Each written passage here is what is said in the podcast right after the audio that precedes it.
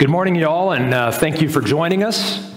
I am not the uh, regular speaker here on Sunday mornings. We are between pastors for a couple of weeks. Uh, recently, we said goodbye to Pastor David McMinn, and very soon, I believe next Sunday, we say hello to Pastor Jim McClure, and uh, we're looking forward to that. Uh, the Bible tells us that a, a pastor is a, is a gift to a congregation. And uh, for several years, I myself was a pastor, and I recognize not only is the pastor a gift to the congregation, but the, the, uh, the congregation is also a gift to the pastor. And so th- this is kind of a reciprocal relationship that God has allowed us to be in community, one with each other and also with Him very grateful for Rockbridge Church. I've been here a little over three years uh, and came for a few months at a time a few years back before that. But uh, appreciate uh, the founding pastor, Wade, uh, the last pastor, David. Looking forward to the next pastor, Jim. I believe God has great things in store for Rockbridge. I'm excited to speak with you about a message this morning that actually someone else selected. Someone was supposed to be speaking here this morning who had been exposed to uh, the coronavirus, COVID 19, and then wasn't feeling well. So they called last week and asked if I would speak. And I said, Well, what was your topic? And she said, The second touch, the God of second chances. This is one of the most exciting things in all of Scripture to me. And I think you'll see the, my, my excitement, my passion, and uh, my hope and enthusiasm for this topic as we go forward. Our opening text is found in Mark chapter 8. And I'm just going to read a, a few verses here in a passage of Scripture that's perhaps familiar to many of you. The Bible says, They came to Bethsaida and some people brought a blind man and begged Jesus to touch him. He took the blind man by the hand and led him outside the village. When he had spit on the man's eyes and put his hands on him, Jesus asked, Do you see anything? The man looked up and said, I see people. They, they look like trees walking around. Once more, Jesus put his hands on the man's eyes. Then his eyes were opened, his sight was restored, and he saw everything clearly. Jesus sent him home saying, Don't go into the village. Let's pray over the word together. God, we pray that your Holy Spirit would take your word and apply it to the needs that we have in our lives today. God, we, we ask that we could be humble enough to receive what you have for us, have the wisdom to recognize that your leading is exactly what we have need of. God, I pray that faith would be in us to receive what you would say to us and that you would direct our lives through the message today. In Christ's name we pray. Amen. The scripture reminds me of, another passage where Jesus healed a man that was paralyzed. And the Bible tells us that there was such a crowd around Jesus in the house he was in that his friends took the man up on the roof and they tore the roof off and they opened it up and they lowered the man down. There was a song that came out a couple of decades ago, or maybe three decades ago now, uh, about that. It was entitled Faith of a Few Close Friends. And I was thinking of that with this passage where the, these other people are bringing this blind man to Jesus.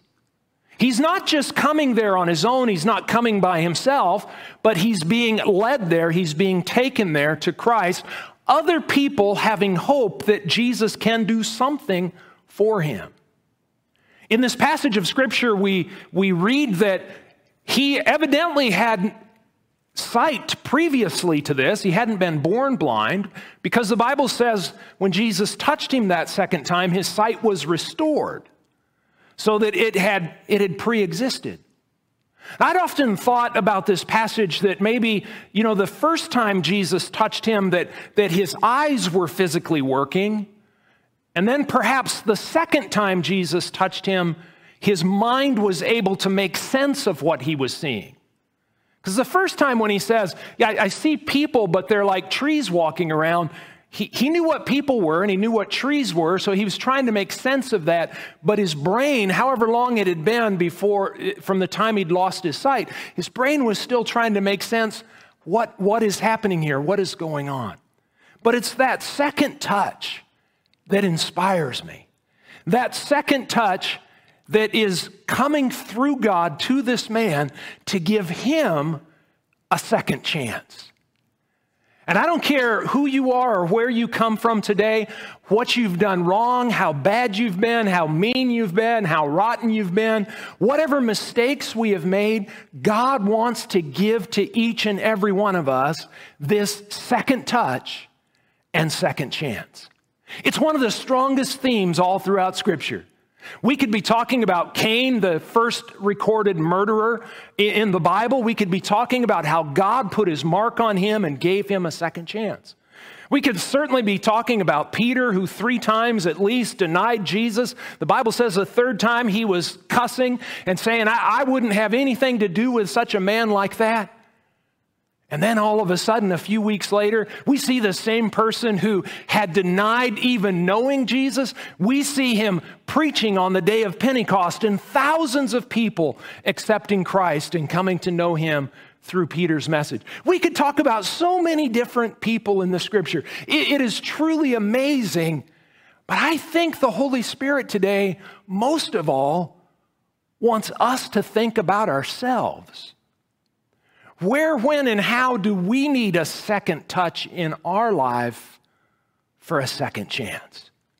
So, we're going to do just a real quick Bible survey in a few minutes. We're going to talk about three different characters from the Old Testament. They, they stand out to me for reasons that may be obvious. But I can't emphasize enough we all need the second touch for God to transform our lives and allow us to live purposely for Him. I had a birthday last weekend, and it feels like the older I get, the more obsessed I am with this sense of purpose. What, what on earth am I here for? I know Rick Warren has written many books and talked about that subject deeply, but each and every one of us, we have to believe, if we believe in a divine creator, we have to believe we're not just here by time and chance and circumstantially passing through until we pass on. We have to believe God has a purpose for us. So, my prayer for myself and my prayer for each of you is that God would touch us again and let us have that second chance for the purpose He has for us. Real quickly, as we think about this scripture, we recognize there's a man who had a need. He was blind. Some people brought this man to Jesus. There's a lot going on here. They begged Jesus to touch him. I don't, I don't even want to deal with him spitting in his eyes. I really don't know what that was about. The one thing that I see every time Jesus did a healing in the Bible, every single time he did it differently. Some of it seems strange, some of it seems bizarre. Sometimes he just said, Go and be healed. Sometimes he said, Go wash. Other times he, he, he spoke about the faith of the people that brought someone to Jesus. Sometimes he spoke about, uh, in one case, the Father's faith who came and he said, I haven't seen this faith anywhere in Israel, but I see it in you, someone from the outside, that you understand. Just speak the word. Jesus speaks the word and the person's healed. It is incredible. God doesn't do things the same way over and over. In fact, rarely does he do things the same way twice. So if we're not careful and we're looking to where God used to be and what he used to do, we'll miss what God is wanting to do now in us. They begged Jesus to touch him. The Bible says Jesus led the blind man. I think that's key. Jesus led the blind man and he took him out of town. Jesus touched the blind man.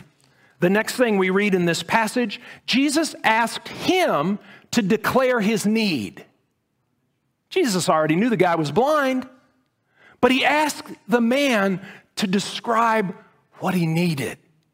And Jesus touched him that second time. When he did, the man saw clearly, but don't miss this last thing. Finally, and for whatever combination of reasons, Jesus gives the man direction. I don't want us to miss that. God doesn't just heal us or do a work in our lives for us to go our own way and do our own thing. He wants to give us a new direction. I think that's fundamental. What's happening in this passage? I'm going to speak about those three things that you can see perhaps on your screen this morning. Someone had a need, he described his need, and Jesus touched him a second time.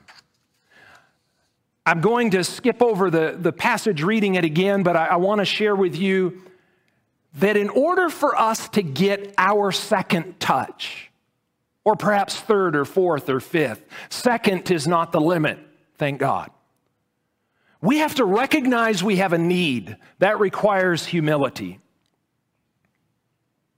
We have to tell God our need. He asks us. He asks us to confess our sins. He, he directs us in His Word to pray to our Father and ask Him. He assures us God will not withhold any good gift from His children who ask Him for it. We have to have obedience, humility, obedience, and ultimately faith.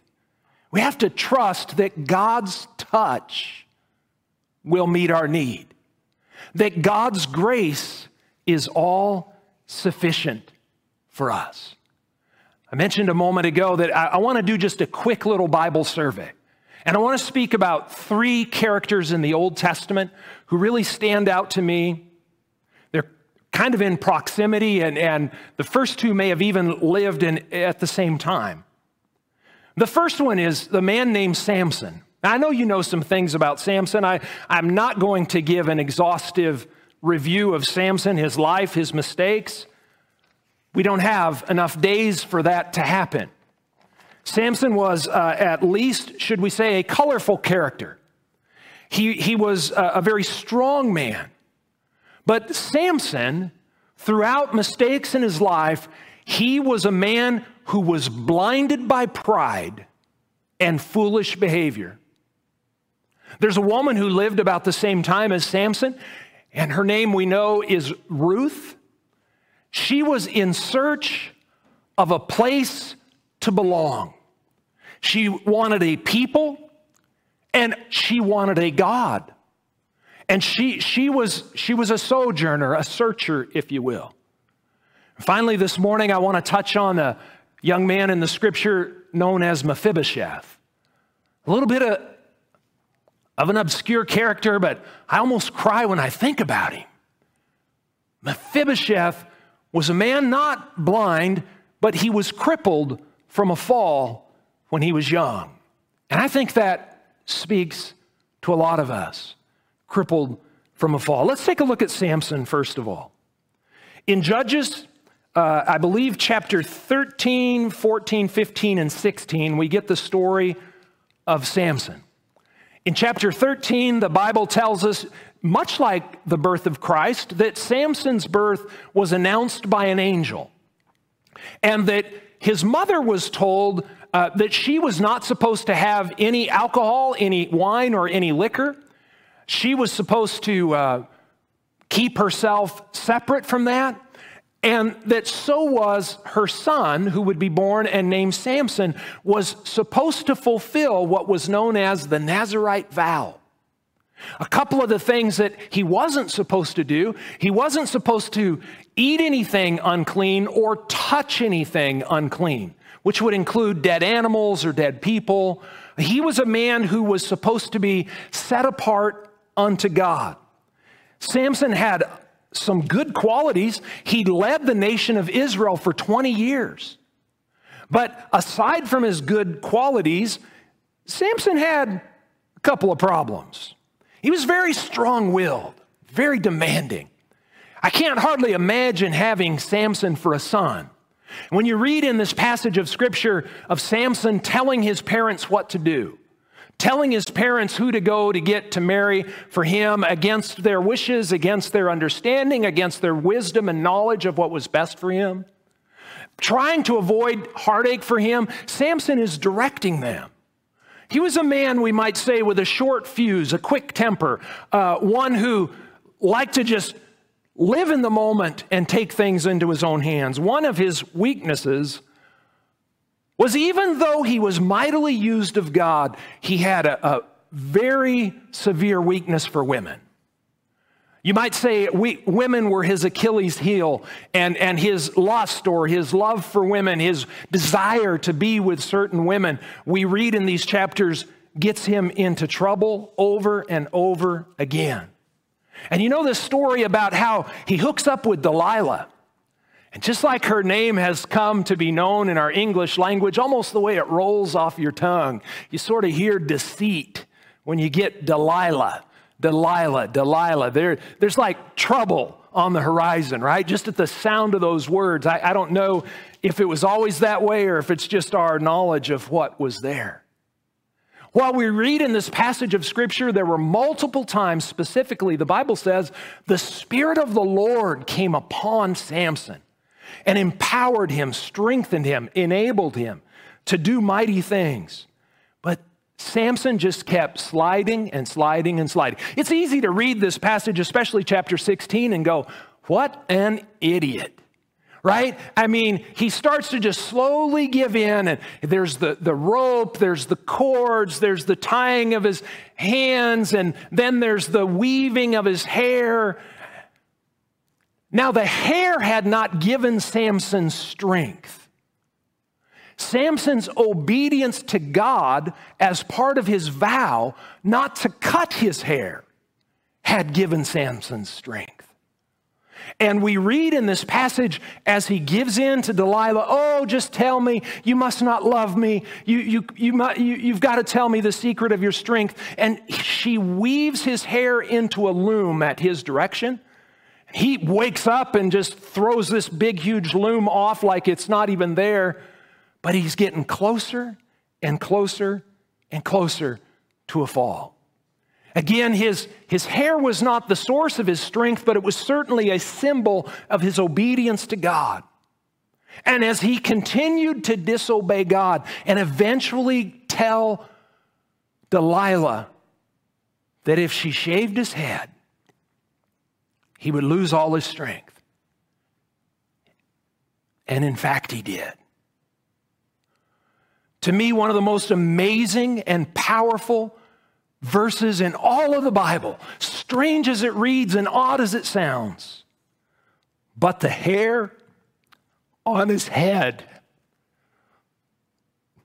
began to grow again after it had been shaved.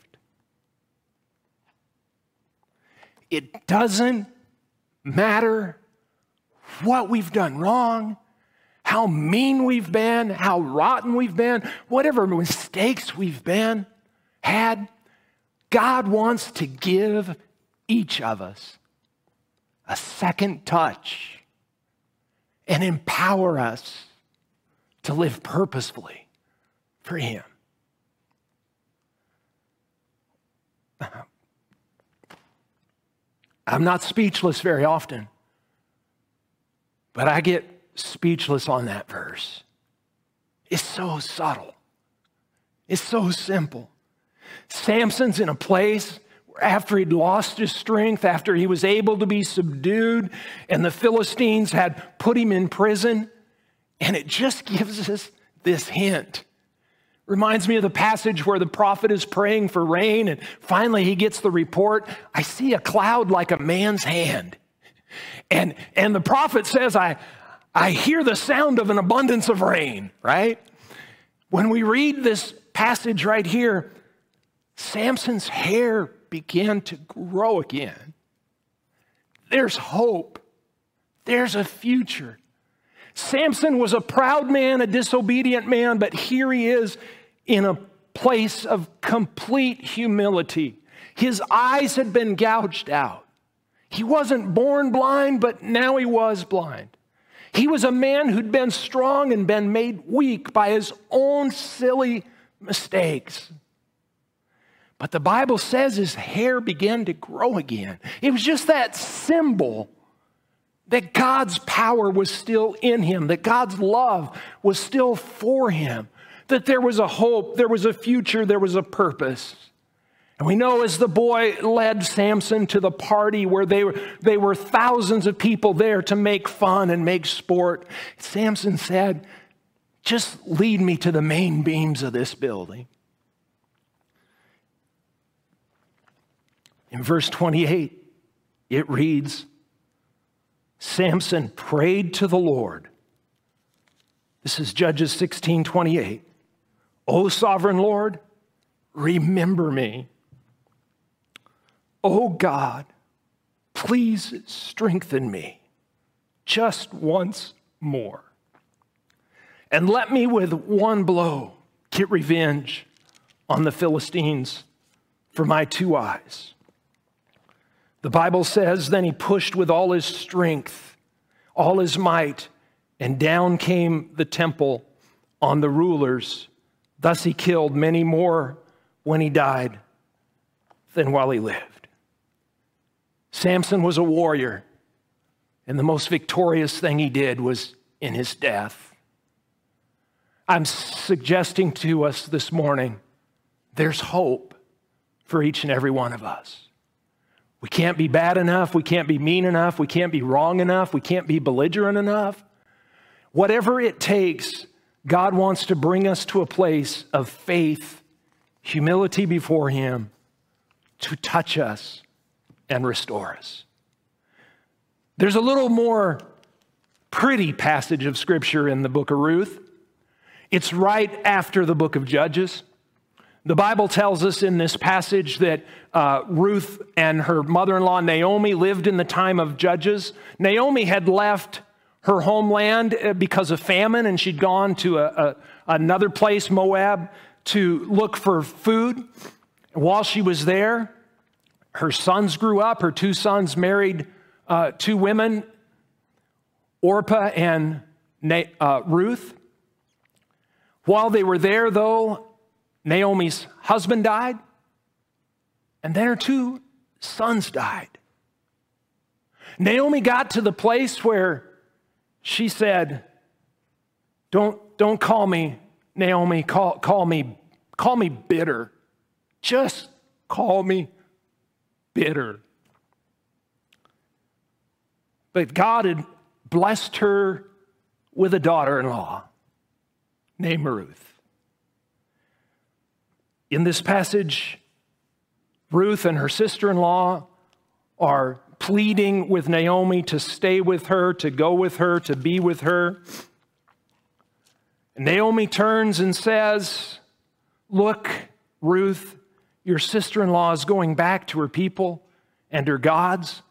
Go back with her. But Ruth replied, Don't urge me to leave you or to turn back from you. Where you go, I will go. And where you stay, I will stay. Your people will be my people, and your God, my God. As Ruth follows Naomi back to the homeland in Israel, Naomi uh, is still bitter. It always strikes me in this passage there's something, though, that Ruth knew. I don't mean to be so emotional. Ruth knew that even in Naomi's bitterness, Naomi had something that Ruth wanted. Ruth needed a place of belonging, but I think very importantly, Ruth recognized she also needed Naomi's God. And the passage, the, the whole book of Ruth, it's, it's just a few short chapters. I would encourage you as a follow up to this message this week. Some of you may want to go back and read Judges 16, uh, chapter 13 through 16 in the story of Samson or Ruth, the whole little book. It's such a beautiful story. It's a message of kindness it's a, it's a message of redemption. There is a character in this book of the Bible known as Boaz, who the Bible says is the kinsman redeemer. And your Bible literature knowledge should let you know that that is a, a type of Christ or a foreshadowing of Jesus who was to come, the kinsman redeemer. The kinsman redeemer had to fulfill three different qualifications. They had to be blood related, they had to be able to pay the price, and they had to be willing to pay the price. In the last part of this book, you read there was someone more closely related to Ruth and Naomi who should have been the kinsman redeemer. He was blood related and he had the ability to pay the price. But he said, Nah, I'm not willing to do that because I don't want to mess up my kids' inheritance. I don't want to end up having kids with another wife or have a, have a, a second wife who is going to take money away from the kids I have. No, I'm not willing to do that. And so the Bible shows us where Boaz stepped up and they made an exchange, a vow, and Boaz did it. But look at what was recognized in Ruth consistently. This is so important. In Ruth chapter 3, verse 10, the Lord bless you, my daughter Boaz replied, This kindness is greater than that which you showed earlier. You have not run after the younger men, whether rich or poor. And now, my daughter, don't be afraid. I will do for you all you ask. All my fellow townsmen know that you are a woman of noble character. And verse 12 of chapter 3 Although it is true that I am a near of kin, there is a kinsman redeemer nearer than I. Recognizing this in chapter 4, the people in the community come around Naomi. They rejoice with her. They say, Praise be to the Lord who this day has not left you without a kinsman redeemer. May he, Boaz, become famous throughout Israel. He will renew your life and sustain you in your old age. Out of the union of Boaz and Ruth, we know the genealogy, the lineage here is there is someone going to be born named Jesse who has a son, the runt of the litter, named David. David had a very close friend that he had been faithful to. This is almost like a modern TV drama or, or movie about medieval times or ancient times, 12, 13, 1400s. The Bible's a bloody book. It's, it, it records the history, the good, the bad, the ugly, and everything in between. I used to love to tell middle schoolers the Bible, you know, is a dirty book.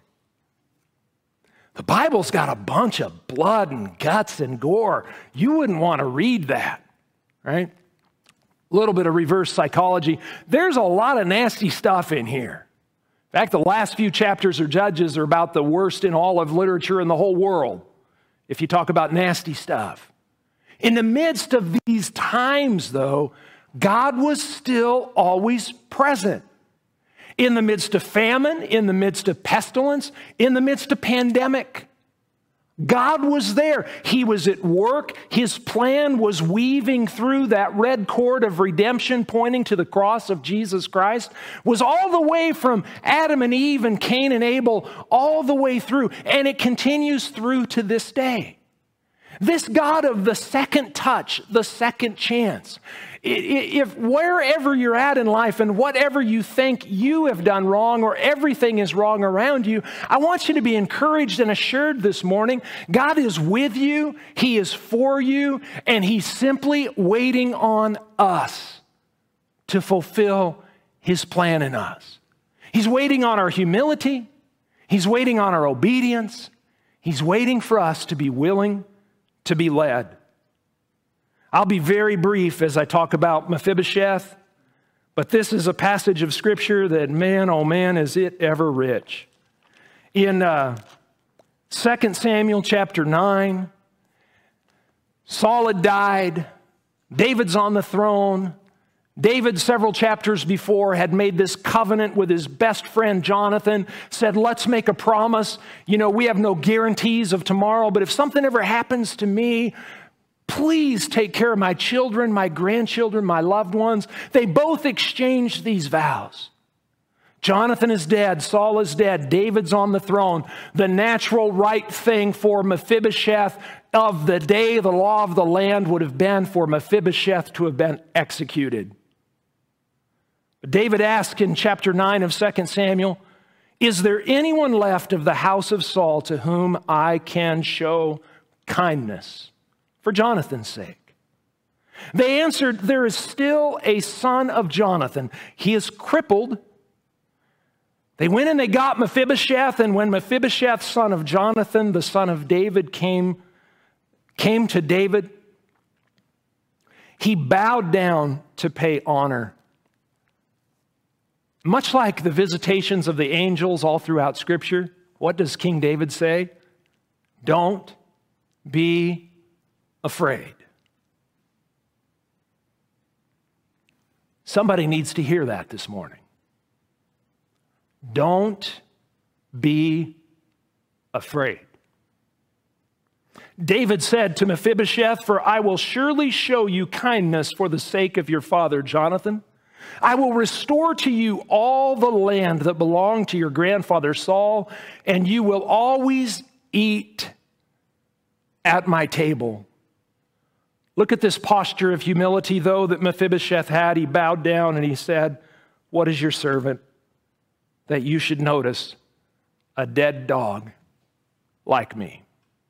I don't know how long it had been. The scripture's not real specific here or detailed how long it had been that Mephibosheth had been kind of in exile, running, scared for his life, crippled, unable to provide for himself. God had a plan for Mephibosheth.